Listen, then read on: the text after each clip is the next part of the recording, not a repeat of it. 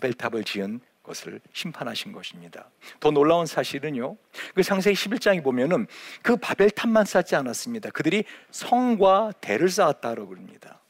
성이라는 것 castle. 그래서 한 나라를 만들었다는 거지요.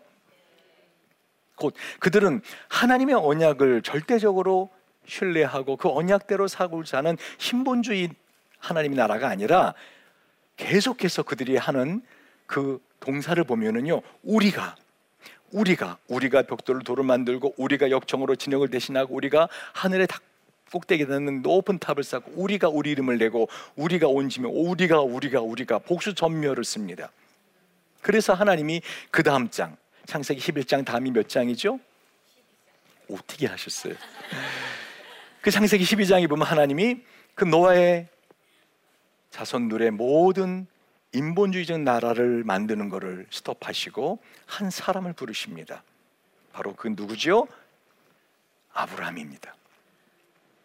여러분, 하나님이 아브라함을 부르실 때 하나님이 그 아브라함에게 주시는 말씀이 아담과 하와에게 주셨던 말씀 그리고 노아의 후손에게 주셨던 말씀과 똑같습니다. 뭐라 하시죠? 내가 너에게 복을 주겠다. 내가 너를 통해서 하나님 나라를 이루어내겠다라는 말씀을 계속 반복해서 하십니다. 심지어는 내가 너의 자손을 생육하고 번성하게 할 것인데 어떻게 해요?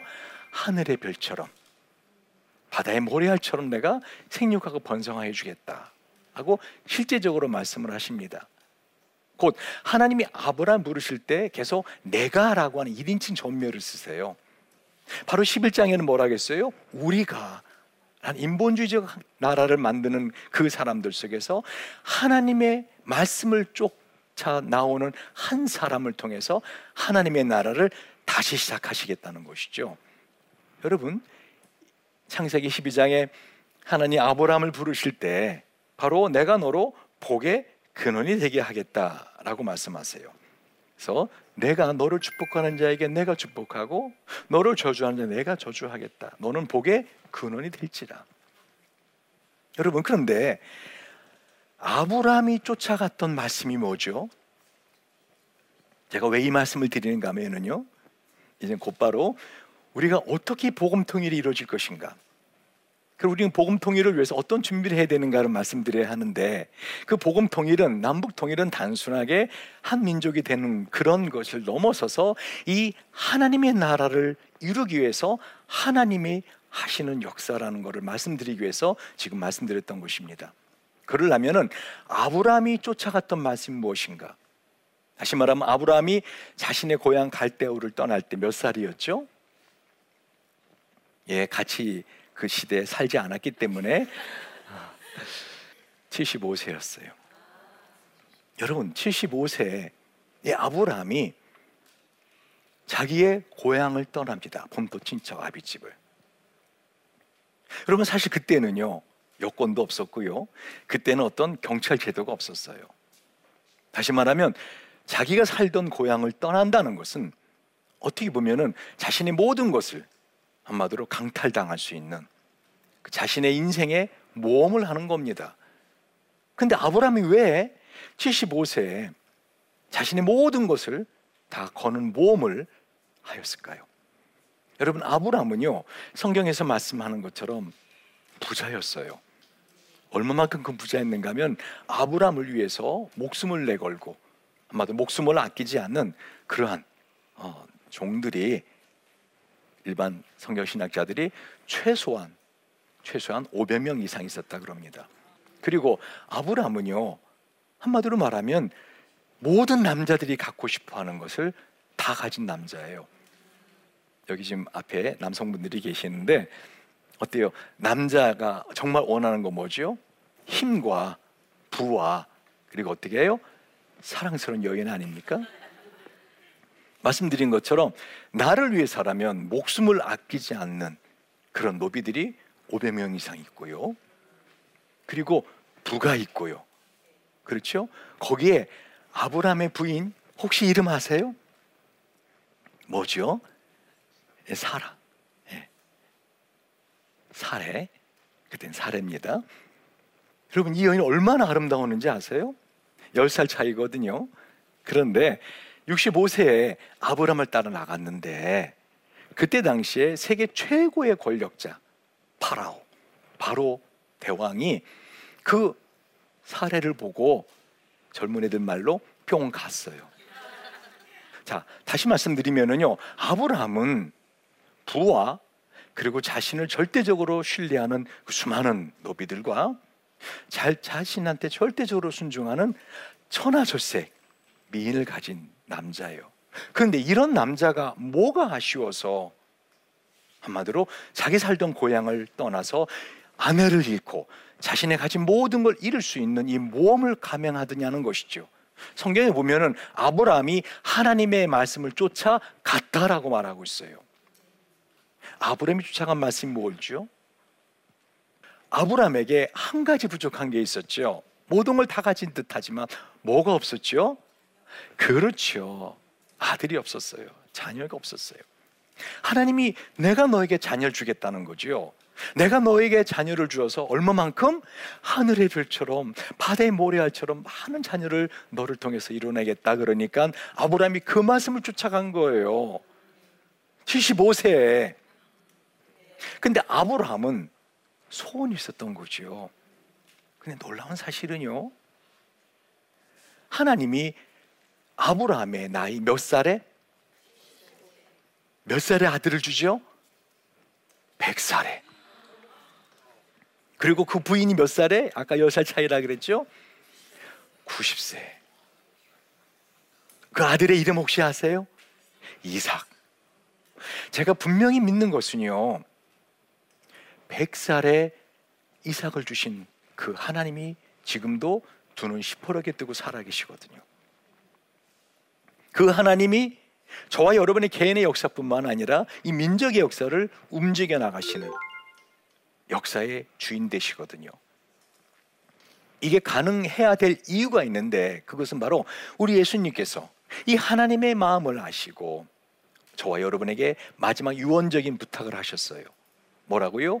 오직 성령이 너에게 마시면 너희가 권능을 받고 예루살렘과 온 유대와 사마리아와 땅 끝까지 이르러 어떻게 해요? 하나님 나라의 증인이 되라. 하나님 나라 이루라 하셨습니다. 그러니까 이것은 우리가 순종해도 되고 안 되는 선택이 아니라 반드시 우리 남은 생을 통해서 해야만 되는 하나님의 언약인 것입니다. 그런데 여기 보면은요. 예루살렘과 곧 저와 여러분이 살고 있는 지역이죠. 서울이면 서울. 온 유대와 우리나라 사마리아. 우리의 사마리아가 어디죠? 바로 지리적으로도 유대와 사마리아가 남과 북이 있었던 것처럼 우리의 사마리아는 북한입니다. 땅 끝까지 이르러 온 세계 물이 바다 덮음 같이 하나님의 나라를 이 땅에 이루어내야 되는 것이 저와 여러분의 하나님 이 땅에 태어나게 하시고 지금까지 살게 하신 이유였다는 것입니다. 비록 우리 민족이 부족하고 심지어 우리 기독교인들이 요즘 사회에 많은 욕을 먹습니다. 그런데 그럼에도 불구하고 하나님께서 우리 민족을 통해서 이 하나님의 나라를 이루기 위해서 복음 통일을 허락하실 것이라고 저는 믿고 있는 것입니다. 특별히 지금 북한 선교 우리 말고도 영국, 미국 여러 선교사들이 지금 북한에서 하고 있습니다. 그러나 이 사도 바울이 로마서에 있는 것처럼 나의 형제 곧 골육의 친척을 위하여 내 자신이 저주를 받아 그리스도에게서 끊어질지라도 원하는 바로라 하는 것처럼 여러분 사도 바울이 복음을 전할 때 가장 사도 바울의 복음을 방해하고 심지어 그를 돌파매질을 죽이려고 했던 사람들이 유대인들입니다. 근데 그 유대인들을 구원하기 위해서 바울은 자기 자신이 저주를 받아서 자기가 지옥에 가더라도 그것을 원한다라고 말합니다. 다른 민족은 몰라도요. 적어도 우리는 이 북한의 복음화를 원해야 되고 그것이 그 북한 사람들을 사랑하고 좋아해서 그런 차원을 넘어서서 하나님의 나라를 이루기 위해서 하나님의 심정을 가지고 이 우리의 권력 북한에 복음을 전해야겠다라는 것입니다. 아까 처음에 말씀드린 것처럼 우리가 남북 통일된다 할 때 우리가 가장 큰 문제 갈등은요 사실은 제도적인 통일 어떤 외적인 통일이 아니라 내적인 갈등이에요. 여러분 독일이 통일됐을 때 많은 독일 민족들은 우리는 하나다 노래했습니다. 그러나 얼마 전에 독일의 20주년 통일 20주년을 베를린 광장에서 집회를 했을 때요. 그 광장 바깥에서 다시 베를린 장벽 쌓자라고 하는 집회가 있던 거 아십니까? 독일이 통일된 다음에 동독의 사람들이요. 자살률이 10배로 올라갔어요. 그렇지 않아도 OECD 국가 중 우리나라가 자살률 1위입니다.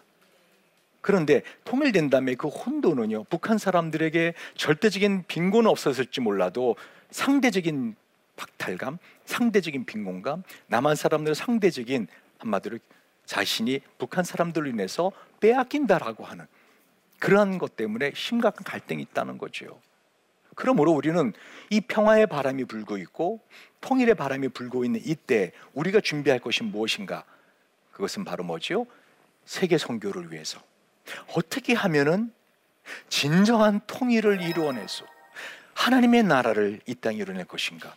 단순히 남북의 통일은 한 민족이 그저 우리는 한 민족이었기 때문에 통일돼야 된다. 우리의 소원은 통일이다. 꿈에도 소원 통일이다. 그러한 것이 아니라 하나님 나라를 이루기 위해서 그리고 그것을 위해서 하나님께서 하신다는 것이죠.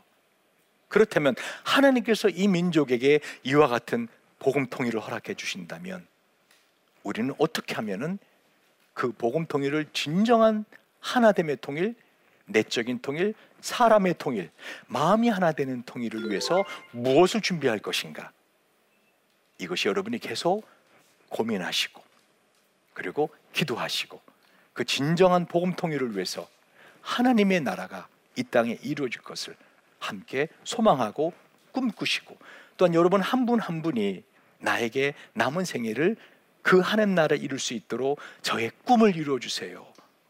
라고 기도하시고 그것을 소망하신다면 분명히 하나님은 그것을 이루실 분이라고 저는 확신합니다.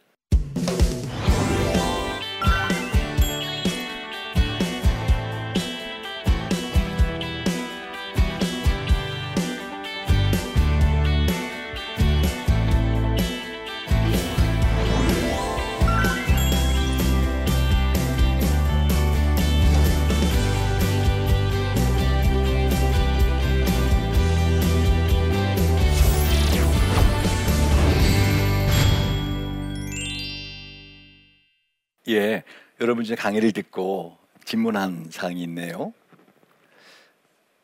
아, 교수님은 언제 어떻게 북한 선교에 대한 비전을 품고 헌신하게 되셨는지 궁금하다고요.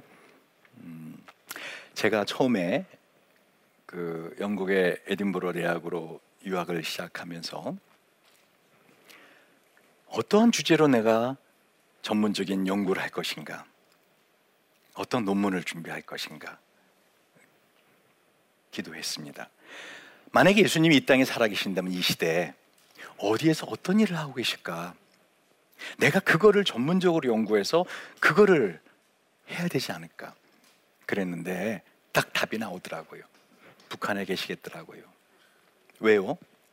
현재 전 세계에서 가장 복음에 대한 핍박이 심한 나라가 북한입니다.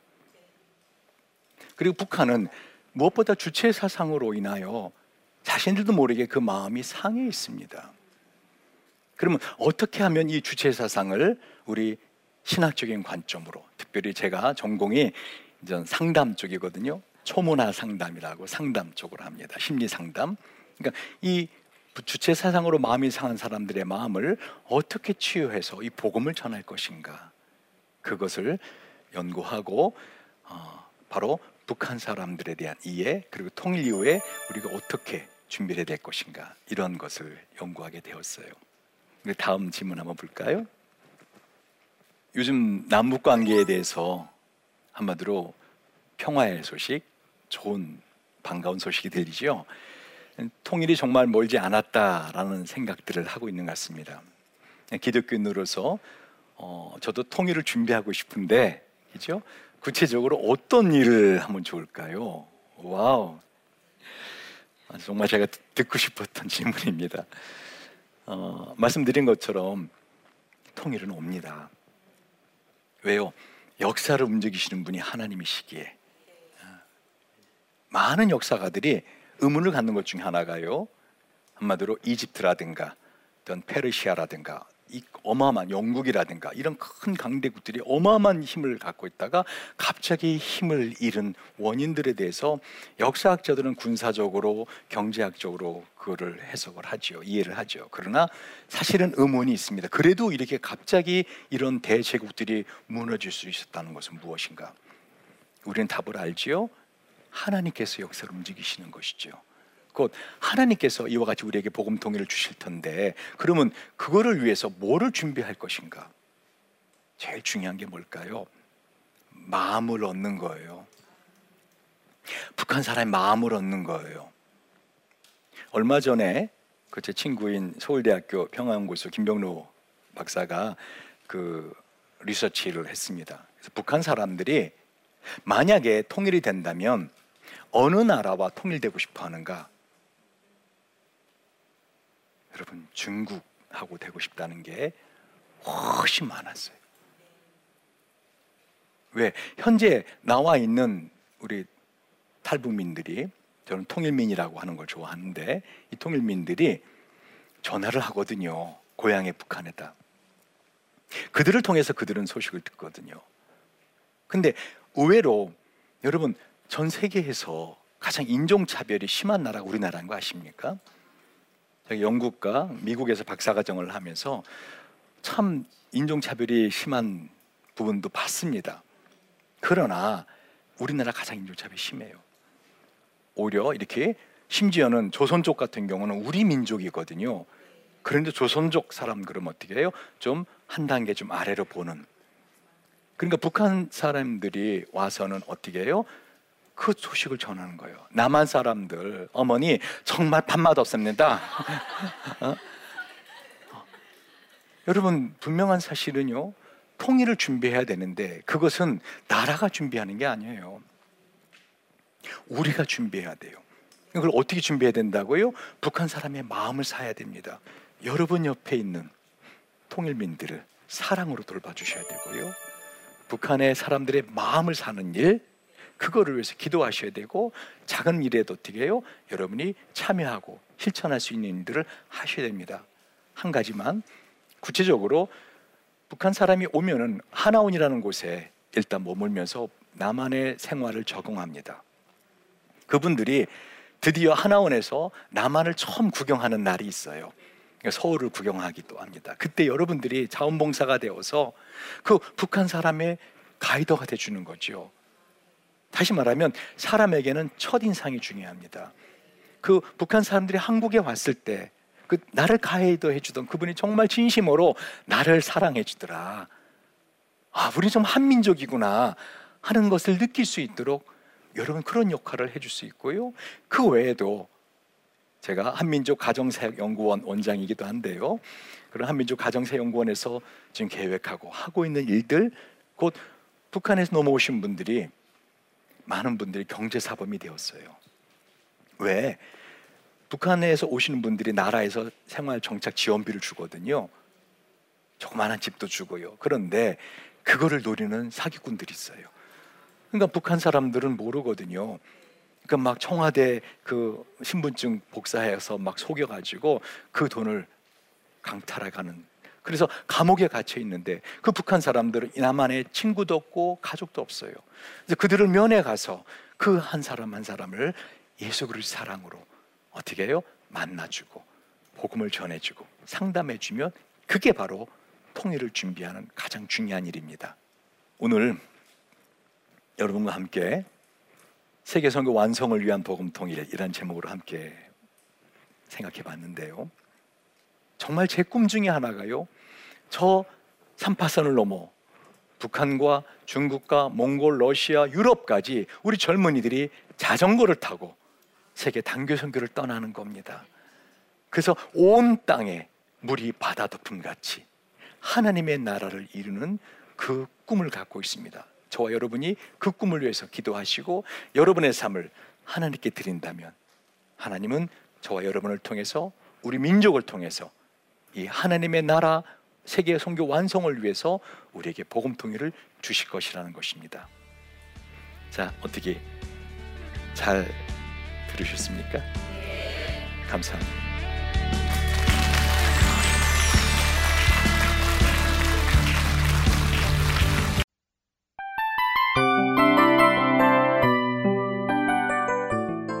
이 프로그램은 청취자 여러분의 소중한 후원으로 제작됩니다.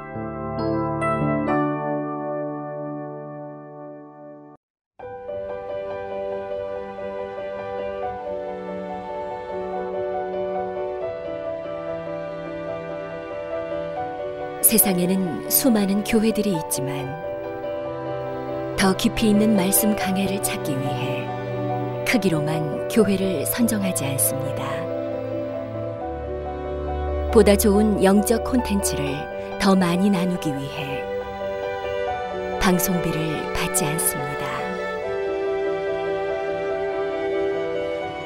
1년 365일 복음만 전하고 싶어서 우리는 광고를 하지 않습니다.